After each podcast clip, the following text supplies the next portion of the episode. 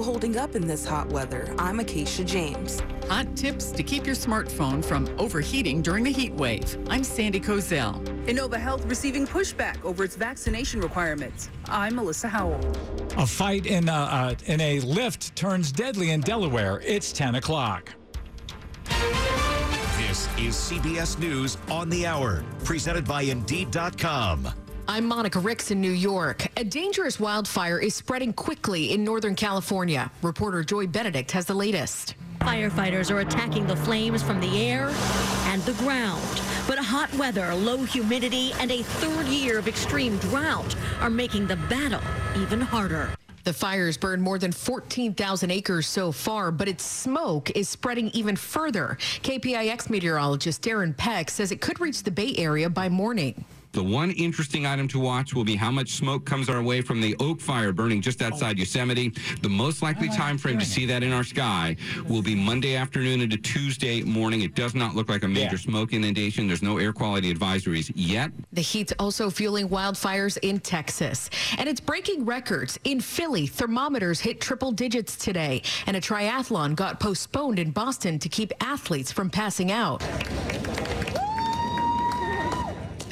In New York City, the race went on, but organizers there had to scale it back, shortening the biking portion and the run. It's how you train, it's how you adjust. You can't go all the way out, that's the thing. So you track your pace and make sure you finish. Little out of breath there, but he made it. The heat has been blamed, though, for at least two deaths this weekend, including New York. The January 6th committee plans to call more witnesses soon. Here's CBS's Christina Ruffini. In March, CBS News and the Washington Post reported that Ginni Thomas sent more than a dozen messages to then President Trump's chief of staff, Mark Meadows, urging him to pursue unrelenting efforts to overturn the 2020 election results. We certainly hope that she will uh, agree to come in voluntarily, but the committee is fully prepared to contemplate a subpoena uh, if, if she does not. Big Papi's officially in the Baseball Hall of Fame. I want you guys to know that even with the God-given talent that I have, I don't think I would have made it without the support and love coming from all of you. David Ortiz, player turned broadcaster Jim Kaat, and Brooklyn Dodgers great Gil Hodges were among seven inductees. Several people got hurt, including a child in Daytona Beach, Florida today. Beach Patrol says a driver blew through a toll booth and came barreling down the beach into the water. The driver may have suffered a medical episode. And IndyCar driver Josef Newgarden is in the hospital in Des Moines after passing out from a crash today at Iowa Speedway. He was transported by helicopter because the infield didn't have enough equipment to evaluate him. Newgarden's team says he cracked the back of his head open when he collapsed. This is CBS News. Find great hires fast with Indeed. Their end-to-end hiring solution makes it easy to attract, interview, and hire candidates all in the same place. Visit Indeed.com slash credit.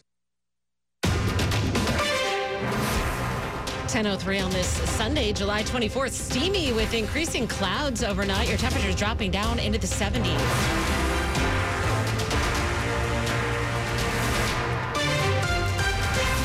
I'm Jenny Glick. Thanks for listening in. The top local story we're following for this hour is the heat. It was a sweltering weekend. Much of the country dealt with dangerously high temperatures. Our listening area was under a heat advisory for most of the day. Temps in the mid 90s, but felt more like 100 when you factored in the humidity.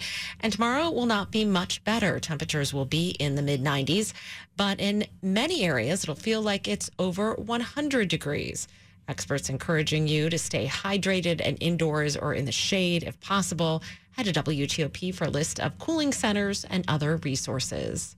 So, how are people holding up in this scorching weather? I spoke with Dr. Gupta. He was just walking on the sidewalk before he took a seat in the shade. He says people need to take precautions when this kind of heat comes around. A lot of people don't appreciate it and they continue as if life is going on as before. He tells me back in the day he can't remember it being this hot on a regular basis. This city itself changes in terms of new growth of trees and fields. So all these affect the temperature. And he reiterates that people should stay hydrated and wear loose clothing and also sit in shade. In Chevy Chase, Acacia James, WTOP News. The kind of heat we've been experiencing can cause your cell phone to overheat, especially when you pair that with heavy usage. There are ways to tweak your phone settings to make sure it doesn't heat up too much. TechRadar.com says if you turn your screen's brightness lower, it will use less battery and will heat up less. Turn off your data if you're not using it. Maybe even put it on airplane mode if you're not expecting to talk to people for a while. Just like you wouldn't want to wear a sweater when it's 90, your phone doesn't need its case. That can act as insulation and keep extra heat in. So remove the case at least for a few minutes to cool that hot phone down. Sandy Kozel, WTOP News. 1005, a Maryland daycare owner told police she shot her husband at the Mandarin Hotel in Southwest D.C. Thursday because she learned he'd been sexually abusing children at the daycare she runs.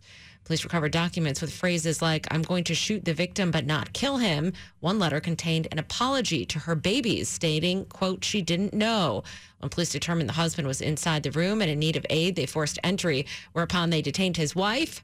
50 year old Shantieri Weems of Randallstown, Maryland, surrendered a gun that was in her purse. Police say injuries to her husband are not life threatening.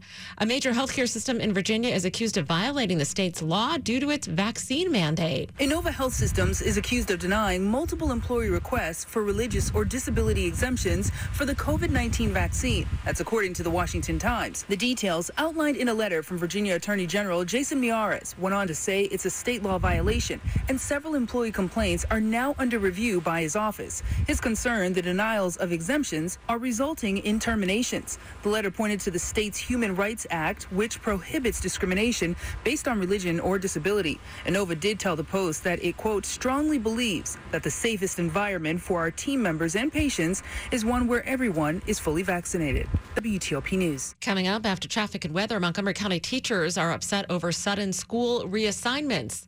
It's 1006. That's the sound of a patient whose health data is protected from a cyber attack. And that, that's the sound of a financial system that's digitally secured from bad actors.